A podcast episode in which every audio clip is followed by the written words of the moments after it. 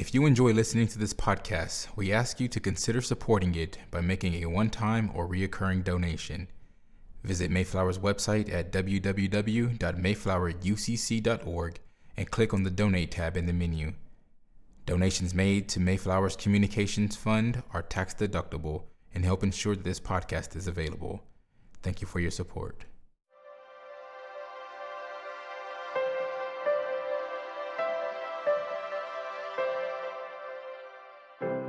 The sermon you are about to hear was preached at Mayflower Congregational UCC Church in Oklahoma City by the Reverend Dr. Lori Walke, senior minister at one of America's premier liberal Protestant pulpits.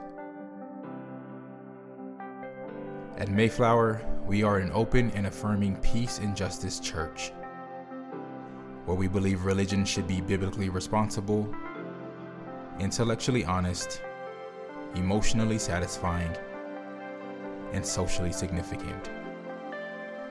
We go now to the pulpit of Mayflower Congregational UCC Church of Oklahoma City and to the preaching and teaching of Reverend Dr. Lori Walke. Good morning. Welcome to Mayflower Congregational United Church of Christ, where no matter who you are or where you are on life's journey, you are welcome here. Let's pray together. We always think that summer will be less busy, Holy One. We tell ourselves every year that if we can just make it through May, we'll get a break. We'll be poolside or at the snow cone stand. We'll dive deep into that stack of books that's threatening to topple off the nightstand. We'll lay in the backyard hammock every night and count lightning bugs. But then Summer ball starts, perhaps a round of summer school along with camp and travel and a thousand other things. It turns out that we aren't less busy, just different busy. And we've almost convinced ourselves that this is just the way it is. Um, because we're feeling a little defensive, we'd like to point out that the psalmist says, You neither slumber nor sleep. But also, Holy One, we, we know in our bones that we can't live like this, always hurrying, always trying to do the most, always with every minute filled. Remind us that we have stories that tell us otherwise, stories which tell us that the opposite of work is not even play, but rest. That's one of the first of our sacred stories about you. After creating and caregiving, you took Sabbath. You were quiet. You went on a break. You were at rest. Surprise us, Holy One, with a moment of Sabbath. May we recognize it sooner rather than later. Then help us to make it a practice. May your way become our way. We pray in the name of Jesus, who showed us how. Amen. Our scripture lesson this morning comes from the Gospel of Luke, chapter 10, verses 25 through 37. Just then, a lawyer stood up to test Jesus. Teacher, he said, what must I do to inherit eternal life? And he said to him, What is written in the law? What do you read there? He answered, You shall love the Lord your God with all your heart and with all your soul and with all your strength and with all your mind, and your neighbor as yourself. And he said to him, You have given the right answer. Do this, and you will live. But wanting to justify himself, he asked Jesus, And who is my neighbor? Jesus replied, A man was going down from Jerusalem to Jericho and fell into the hands of robbers who stripped him, beat him, and went away, leaving him half dead.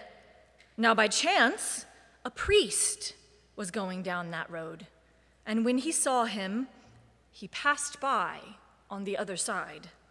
So, likewise, a Levite when he came to the place and saw him, passed by on the other side. But a Samaritan, while traveling, came near him, and when he saw him, he was moved with pity. He went to him and bandaged his wounds, having poured oil and wine on them. Then he put him on his own animal, brought him to an inn, and took care of him. The next day, he took out two denarii, gave them to the innkeeper, and said, Take care of him, and when I come back, I will repay you whatever more you spend. Which of these three, do you think, was a neighbor to the man who fell into the hands of the robbers? He said, The one who showed him mercy. And Jesus said to him, Go and do likewise. Here ends the reading from our tradition. May God grant to us wisdom and courage for interpretation. I- will admit to you, I felt a little silly reading the parable to you. After all, this may be the most well known parable of them all. It may be the most well known biblical passages, period. It's crossed all kinds of boundaries and been used in all kinds of contexts, including politics. The parable of the Good Samaritan has been referenced in speeches by former President George W. Bush, Queen Elizabeth II, Margaret Thatcher, and Tony Blair. The list of hospitals whose names reference the Good Samaritan number in the thousands. These references are not necessarily bad. The parable of the Good Samaritan has indeed inspired many people to look after each other and has expanded our understanding of neighbor and thus who we are obligated to help in times of trouble. For many, the finest sermon on this text comes from Martin Luther King Jr., who invited us to consider the motivation of the priest and the Levite when they refused to come to the aid of the man in the ditch. I'm going to tell you what my imagination tells me, King preached. It's possible these men were afraid. And so the first question that the priest and the Levite asked was If I stop to help this man, what will happen to me? But then the Good Samaritan came by, and this Good Samaritan reversed the question If I do not stop to help this man, what will happen to him? This is why that man was good and great. He was great because he was willing to take a risk for humanity. He was willing to ask, What will happen to this man? Not, What will happen to me? This is what God needs today, King continued.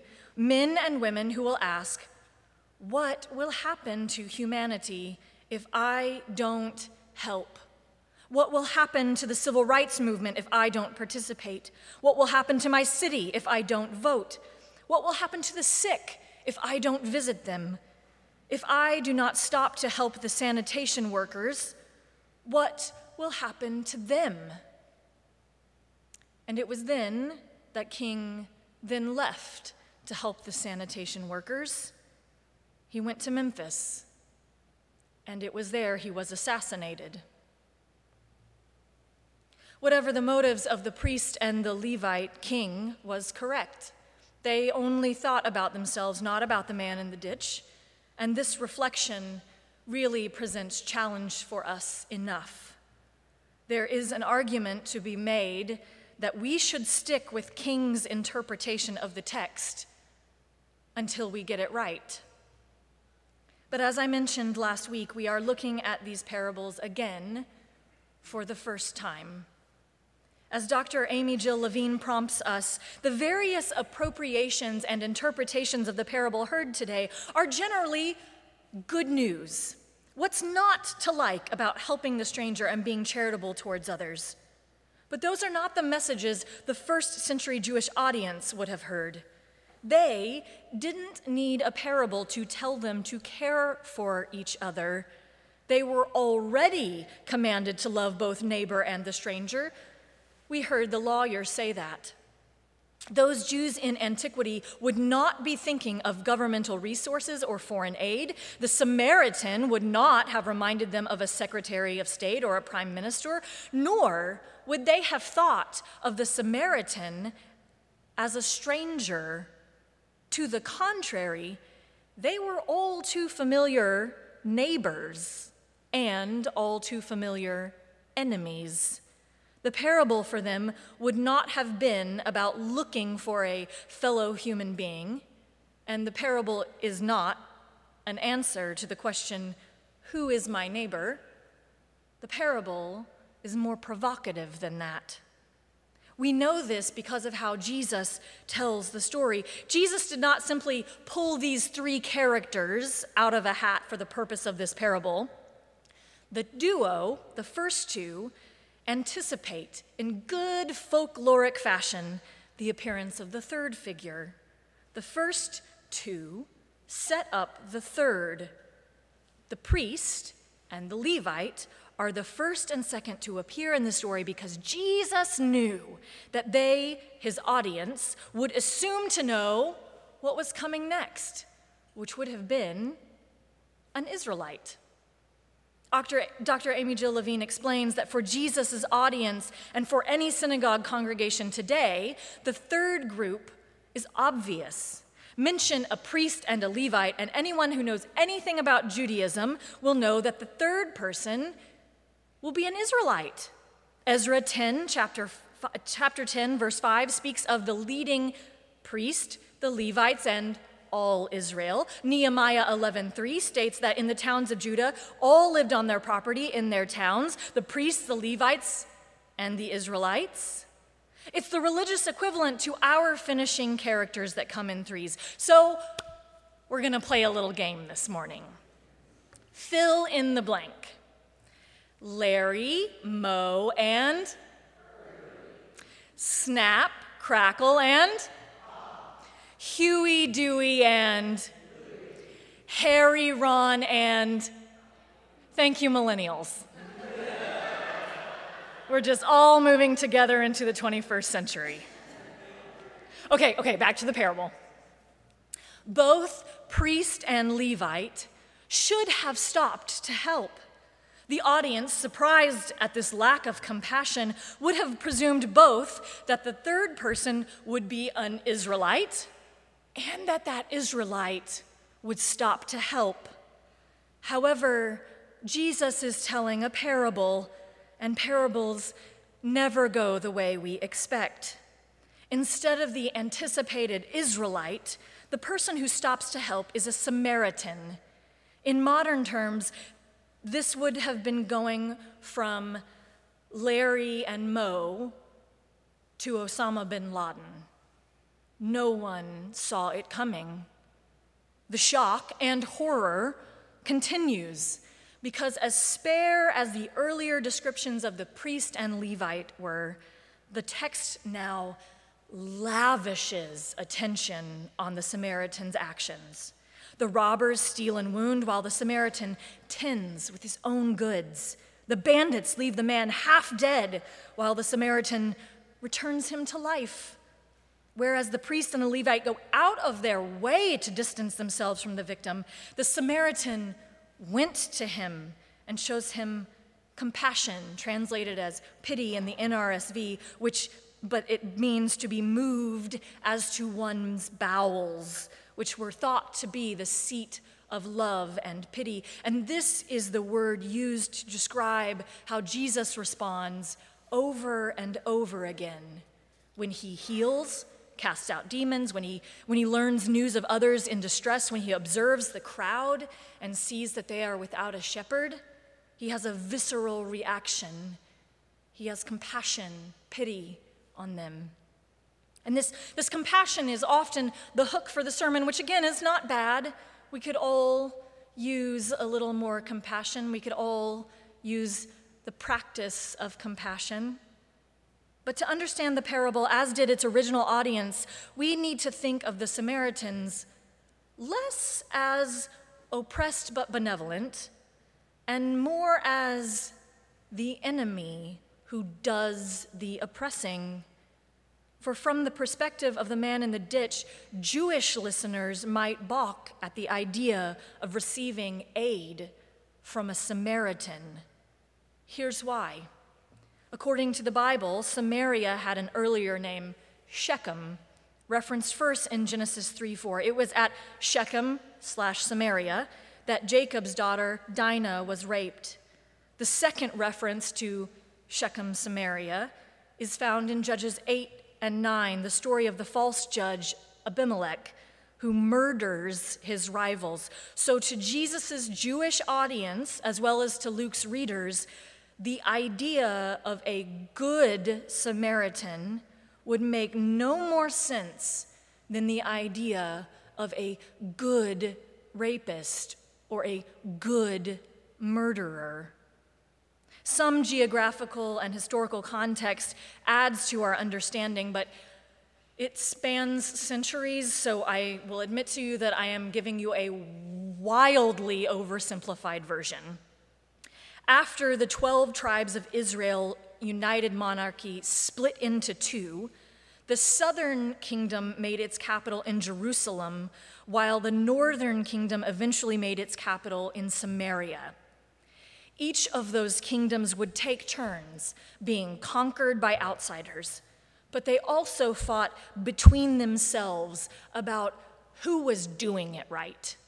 And by it, I mean everything. From the Persian period in the late 6th century BCE to the time of Jesus, Jews and Samaritans remained at odds. Each claimed to be the true descendant of Abraham to have the true understanding of the Torah, the correct priesthood, and the right form of worship in the proper location. The enmity between the two groups waxed and waned depending on the time, but for the most part, relations were decidedly not warm, which is why Jesus tells this parable. I am convinced this is true because you see, there was an incident before Jesus tells this parable, and I think this incident alarmed Jesus enough to prompt him to specifically address this issue. Because we only read small excerpts of the text on Sundays, we have a tendency to forget to look at the placement, the what happens before and what happens after. We forget to look at the placement of the text within the text itself. Luke frames this parable as a conversation between Jesus and a lawyer, but it's not coincidental that this is where we find the story. You see, in the chapter just before this, in, in chapter 9, verses 51 through 56, Luke recounts the following story. When the days drew near for him to be taken up, Jesus set his face to go to Jerusalem and he sent messengers ahead of him. On their way, they entered a village of the Samaritans to make ready for him. But the Samaritans did not receive him because his face was set towards Jerusalem. When his disciples, John and James, saw it, they said, Lord, do you want us to command fire to rain down from heaven and consume them? Jesus turned and rebuked them. So, to be clear, the disciples felt so strongly in their hate and disgust for the Samaritans that they wanted to burn their houses down. So, Jesus needed to explain that dropping bombs is not the proper response to a lack of hospitality. And then, just a few verses later, we find Jesus picking up this topic again. So it seems to me that the violent tendencies and instincts of the disciples actually pushed Jesus to tell this parable because clearly the disciples had not internalized his nonviolent teaching and preaching. So, this is how we should try to hear this parable today by substituting in the names of those who, who we hate who we don't like, whose houses we might like to burn down. Dr. Levine, to help us with this process, gives us an example, one very personal to her as a Jewish scholar. She writes The parable of the Good Samaritan is one of the few that makes an almost perfect translation in today's situation. Samaria today has various names the West Bank, occupied Palestine, Greater Israel. To hear the parable today, we only need to update the identity of the figures. I am an, an Israeli Jew on my way from Jerusalem to Jericho, and I am attacked by thieves, beaten, stripped, robbed, and left half dead in a ditch. Two people who should have stopped to help pass me by. The first, a Jewish medic from the Israel Defense Forces. The second, a member of the Israel Palestine Mission Network of the Presbyterian Church USA. But the person who takes compassion on me and shows me mercy is a Palestinian Muslim whose sympathies lie with Hamas, a political party whose charter not only anticipates Israel's destruction, but also depicts Jews as subhuman and responsible for all of the world's problems. The parable of the good Hamas member might be difficult for people in support of Israel's existence. But let us remember that if Jesus had been a Samaritan, we today would have the parable of the good Jew told in the streets of Ramallah. If people in the Middle East could picture this, we might have a better vision for choosing life. This parable has so much to teach us about our own embedded theology, our learned hate, our developed assumptions, and ultimately about where our commitments lie. As Dr. Levine asks, can we finally agree that it is better to acknowledge the humanity and the potential to do good in the enemy rather than to choose death? Will we be able to care for our enemies? who are also our neighbors? Will we be able to bind up their wounds rather than blow up their cities? And can we imagine that they might, that they might do the same for us? Can we put into practice not leaving the wounded traveler on the road? The biblical text and our concern for humanity's future tell us we must. So this morning, we ask ourselves what this parable would be named if we were to tell it. The parable of the good ex spouse? Or the parable of the good oligarch? Or the parable of the good proud boy? the parable of the good Republican, Democrat, Libertarian, the parable of the good fill in the blank. But now we know it's not a game.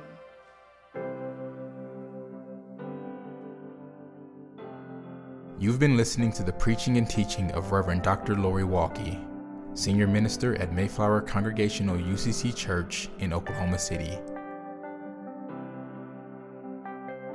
More information about the church can be found at www.mayflowerucc.org or by visiting Mayflower's Facebook page. Worship services are every Sunday at 10 a.m with Sunday school classes for all ages at 9 a.m. Mayflower is located on Northwest 63rd Street in Oklahoma City, one block west of Portland. Thank you for listening.